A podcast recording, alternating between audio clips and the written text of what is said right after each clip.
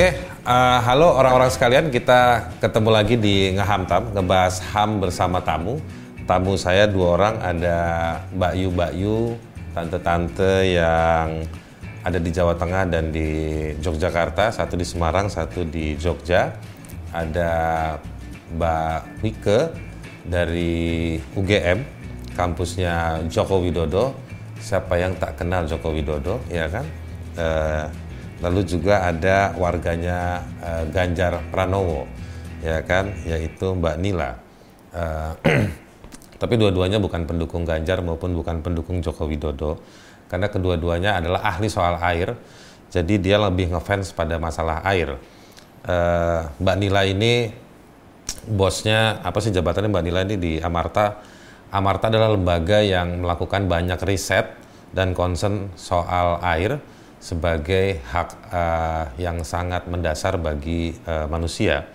Dan juga ada Mbak Wika yang suka bantuin uh, Mbak Nila bersama satu konsorsiumnya namanya Ground Up. Gitu ya Mbak Wika ya. Uh, dan kita akan bicara lagi soal air dan banjir. Uh, karena memang tanggal 22 Maret ya eh, Mbak Nila itu sebagai Hari Air Sedunia. Eh, to tolong dijelasin dong Mbak Nila atau Mbak Wike, apa sih itu Hari Air Sedunia? Kenapa sih ada Hari Air Sedunia? Ya, uh, apa namanya itu itu peringatan yang di di diinisiasi sama sama PBB gitu ya. Jadi tiap tahun gitu uh, dipilih tanggal 22 Maret dan tiap tahun ada tema-tema gitu. Nah, tahun ini itu temanya uh, gimana kita lebih bisa menghargai air. Nah, Oke. Okay. Oh, tahun 2021 ini gitu ya. Bagaimana kita bisa lebih menghargai air ya daripada kita menghargai presiden atau, atau gimana? mancing, mancing ya kan. Mancing kan mancing kan di air juga ya kan. Oh iya. Ya, tapi kita kita kan tapi kita kan pengen punya presiden yang juga bisa ngatur soal air, betul nggak? Ayo kalau musik kalau kayak gitu mesti setuju, ya kan? Iya. Oke, ya, jadi uh, kita kita akan ngobrol lebih jauh soal uh, air dan banjir ini uh, bersama Mbak Nila dan Mbak Wike.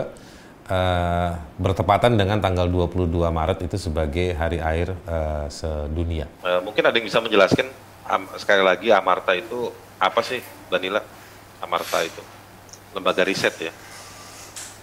Uh, kalau kami ini itu apa namanya lembaga lembaga civil society gitu ya Mas Haris ya. Kita kumpulan orang yang memang punya perhatian ke masalah sumber daya air gitu dan uh, biasanya kegiatan kita kita dasarkan uh, pada penelitian-penelitian dulu gitu. Nah, apa Mbak Wika dan saya ini tergabung di satu konsorsium. Itu ada apa? Ada terdiri dari beberapa universitas gitu, ada peneliti-peneliti dari beberapa universitas dan juga masyarakat sipil. Jadi ada Universitas uh, Amsterdam, terus ada IHE uh, Delft, Institute for Water Education, ada UGM tempatnya Mbak Wika ini, terus uh, Undip, ada Amerta Institute dan ada Kruha. Uh, seberapa mengerikan sih masalah banjir di Indonesia ini? Uh, apa namanya? Ya kan banjir ada ada beberapa macam. Nah, hujannya gede banget, terus sungai-sungainya nggak bisa nampung, saluran-saluran drainase yang ada di kota-kota nggak bisa nampung gitu. Hmm. Ada juga yeah, yeah. yang uh, banjir itu dari air laut gitu dia nggak perlu ada hujan yang gede bahkan nggak ada hujan pun bisa uh, apa bisa terjadi. Nah ini yang sekarang uh, sebetulnya lagi ini apa uh, lagi jadi banyak uh, keluhan masyarakat masyarakat masyarakat yang tinggal di pesisir di apa di Jakarta di Semarang di Pekalongan gitu. Kalau kita di Semarang itu yeah. yang dari uh, air laut itu rob. Nah uh, apa dulu dulu tuh jadi di Semarang tuh jadi perbincangan yang emang udah biasa banget gitu kita ngomong rock gitu. Nah sekarang belakangan ini uh, Jakarta juga udah udah sering uh, apa namanya kena rob dan yang Mbak Nila punya data nggak angka nggak berapa titik banjir setiap tahun di Indonesia? Kalau kejadiannya bencana banjir itu tahun lalu 2020 menurut BNPB banjir paling besar 36 setengah persen bencana yang terjadi di Indonesia itu banjir. Set 36 setengah persen berarti hampir uh, sepertiga dari bencana itu banjir ya? Iya lebih malah kan. Hmm, belum lagi ditambah dengan masa-masa menjelang Lebaran dan Natal ya ada banjir banjir diskon. Nggak nggak jadi balik ke soal banjir tadi itu kalau sebegitu besarnya uh, seberapa buruk kondisinya, dampaknya? Artinya berapa banyak? Ya pasti kita jadi kayak semacam uh, kebiasaan kan masyarakat ngungsi. Uh, di kantor saya tuh ada satu staff yang apa namanya, jadi kayak udah kalau udah Januari Februari itu udah malas keluar kota karena siap-siap rumahnya banjir dan harus beres-beres gitu. Itu kultur kayak gitu jadi terbangun ya. Um, yang menarik sih misalnya kalau ngomongin banjir di pesisir ya Bang ya. Itu kan di pesisir Semarang terutama. Itu kalau dari cerita-cerita warga di sana, itu kan mulai ada yang namanya tadi rob atau banjir air laut itu tahun 1980-an. Tapi kemudian yang menarik di pandemi kemarin itu jadi biasanya sebelum pandemi itu tuh paling seminggu sekali rob itu masuk gitu Uh, terus pas pandemi kemarin dari bulan ada yang bilang bulan Februari, ada warga yang bilang dari bulan Mei. Itu tuh mereka tuh hampir tiap hari air laut itu masuk ke rumah mereka gitu. Tiap nah, hari? Kalau, uh -uh, kalau sebelum pandemi itu biasanya cuman air laut pasang masuk ke rumah 5-10 menit habis itu surut gitu kan. Nah kalau itu tuh bisa air laut masuk jam 5 pagi biasanya terus nanti baru surut lagi itu jam 7 jam 8 kayak gitu. Dan itu tiap hari ada bawa sampah. Macem-macem lah. Uh, ada yang share sampai uh, apa cerita gitu sampai ada banyak sampah kemudian uh, pu terus ada banyak apa? pu uh, apa sih bahasa bahasa Indonesia-nya limbah manusia. Limbah manusia, oke. Okay. Oh. ya, Oke. Okay. Ah. Terus uh, apa uh, lumpur segala macam kayak gitu. Nah, yang menarik yang tadi diceritain oleh Bang Haris karena mereka tuh tiap hari ada rob air, air pasang laut itu tadi itu terus mereka kayak punya mekanisme beradaptasi gitu dengan situasi yang mereka alami sehari-hari. Jadi setiap malam uh, sebelum maghrib itu motor-motor itu uh, ditaruh di bagian yang paling tinggi di kampung mereka gitu biar hmm. nggak hmm. kena air laut kan korosi boros banget ya nanti motor yeah. udah kredit harus karatan hmm? iya iya karat karatan Nah, terus kayak rumah-rumah itu dikondisikan gimana kemudian barang-barang kayak sepatu, sendal macam-macam itu ditaruh di atas meja gitu. Karena kalau enggak mereka tidur, bangun-bangun pagi-pagi eh ternyata ada aerob dong terus kayak barang-barang yang ada di bawah itu ke bawah air laut semuanya kayak gitu. Itu masih dibilang bencana apa kalau udah tiap hari begitu udah apa emang udah jadi kayak saya ngebayanginnya jadi kayak budaya ya apa jadi kayak cara hidupnya orang hari-hari kan? Iya, uh, bagi mereka itu tetap bencana ya, bencana yang harus mereka uh, hadapi setiap hari. Jadi gimana kemudian mereka harus beradaptasi, berstrategi lah biar tetap bisa hidup di situ gitu sih.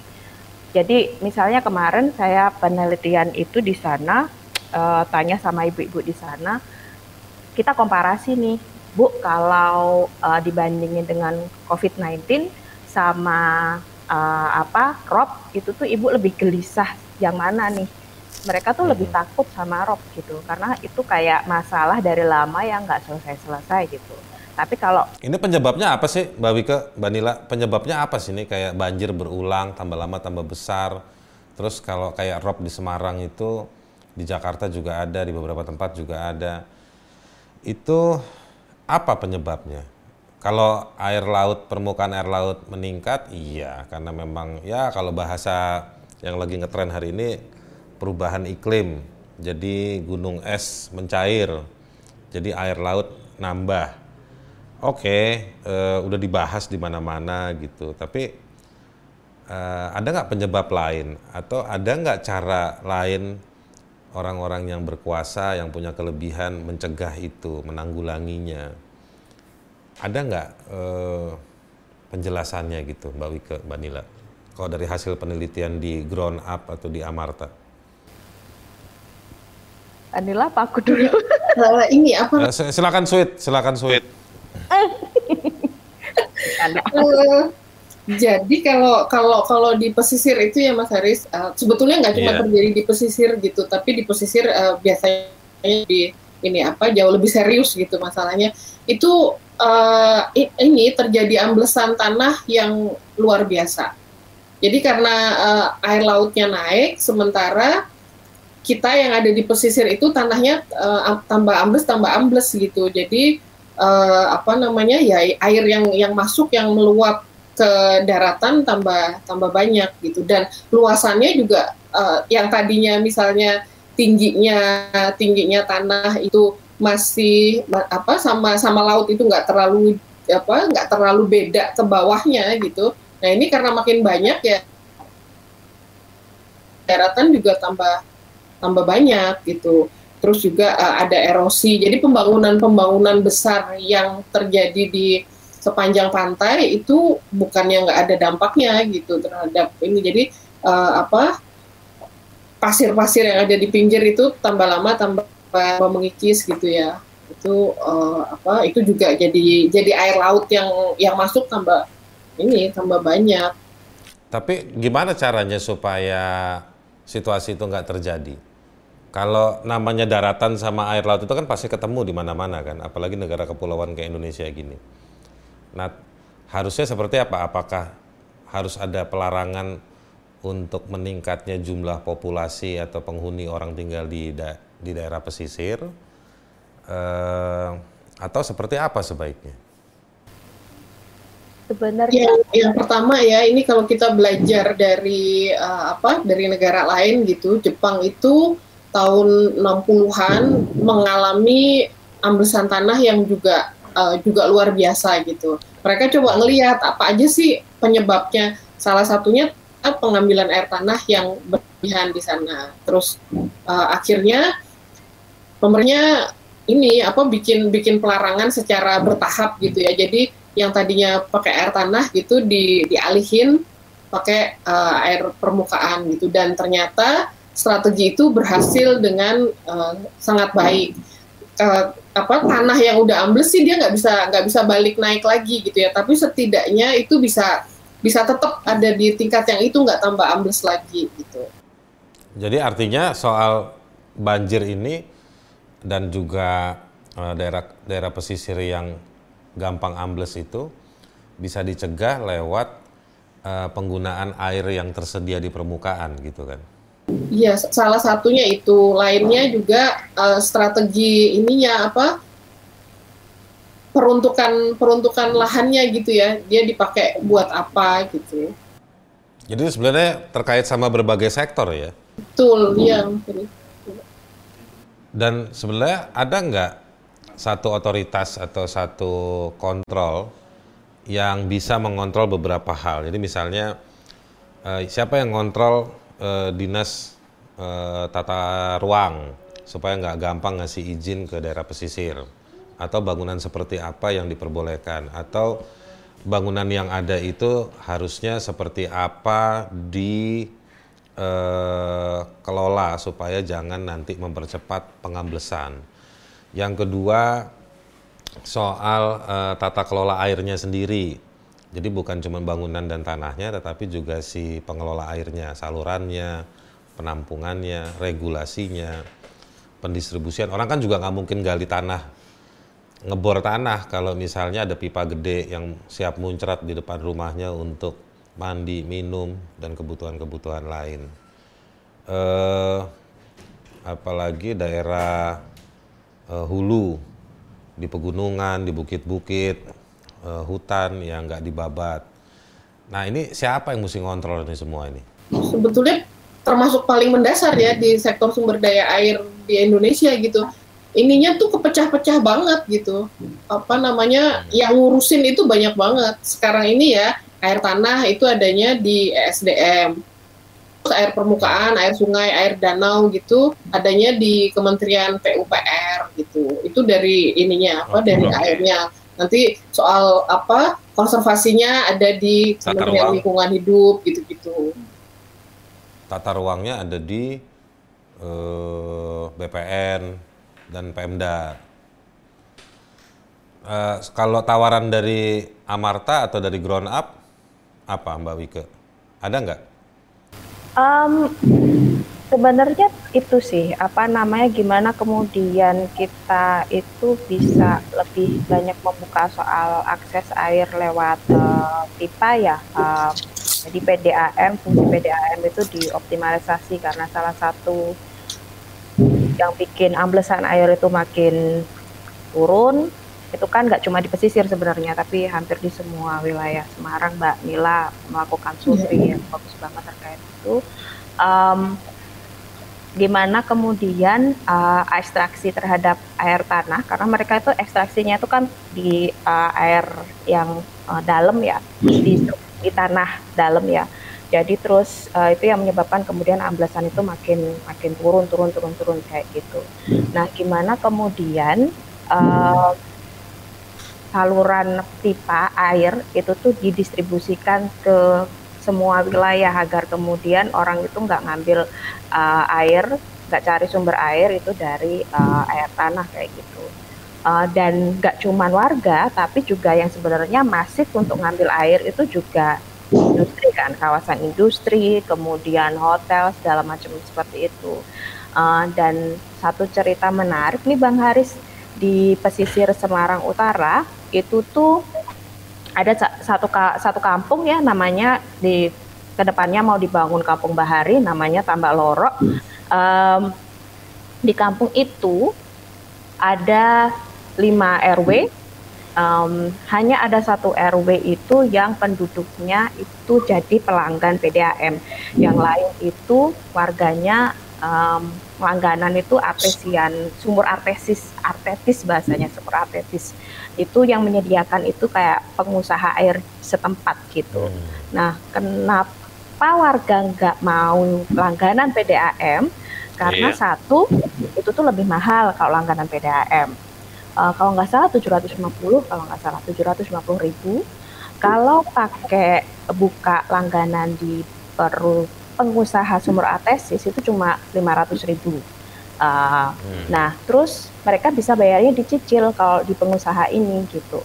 Bayarnya per minggu gitu. Jadi lebih memudahkan masyarakat di sana untuk bisa milah-milah kebutuhannya setiap minggu gitu. Karena kan di sana kebanyakan penduduk bukan pegawai negeri atau pegawai yang mereka dapat eh, income-nya pendapatannya itu setiap bulan gitu ya. Mereka pendapatannya itu tiap iya. hari. Jadi akan lebih mudah Iya. untuk kemudian uh, menyimpan uangnya untuk mengalokasikan untuk air itu setiap minggu kayak gitu. Oke. Yang menarik warga juga paham kalau uh, konsekuensi dari mereka menggunakan artes, air artesis artetis itu uh, bikin uh, tanah tanah mereka itu bikin tambah ini turun gitu. Itu yang menyebabkan kemudian uh, rumahnya mereka tuh ambles, ada yang tadi uh, atapnya aja. Dan kalau udah sampai atapnya berarti mereka itu harus ngeluarin uang untuk bangun gitu. Ada yang bangun uh, rumahnya itu paling nggak 20 juta itu keluar untuk ninggiin biar tanah eh, biar rumahnya itu nggak ambles seperti itu. Biar tetap bisa buat tidur yang enak kayak gitu. Uh, 20 juta sampai 100 juta untuk menaikkan um, rumahnya. Jadi itu salah satu um, hal yang mereka hadapi uh, di uh, pesisir di Semarang Ya, jadi nggak cuman rumahnya ambles, tapi juga eh, di saat bersamaan ancaman banjir jadi tambah kelihatannya tambah parah. Mungkin airnya yang ngalir itu ke rumahnya cuma 20 cm, tapi karena rumahnya ambles, jadi kayak bisa nampung air lebih tinggi lagi ya. Ya. Iya, jadi memang masalahnya kompleks ya. Iya. Terus air arteritisnya juga tercemar. Kasih saya kesempatan untuk lebih serius dengan akun YouTube Haris Ashar Channel. Komunitas Cendol Production membantu saya untuk memproduksi, ya kan? Supaya tiap dua hari bisa ada video baru. Saya tidak akan respon setiap saat komentar yang ada di setiap video, tapi saya akan banyak belajar dan tetap mencoba merespon pada kurun waktu tertentu semua komentar-komentar yang muncul di tiap video.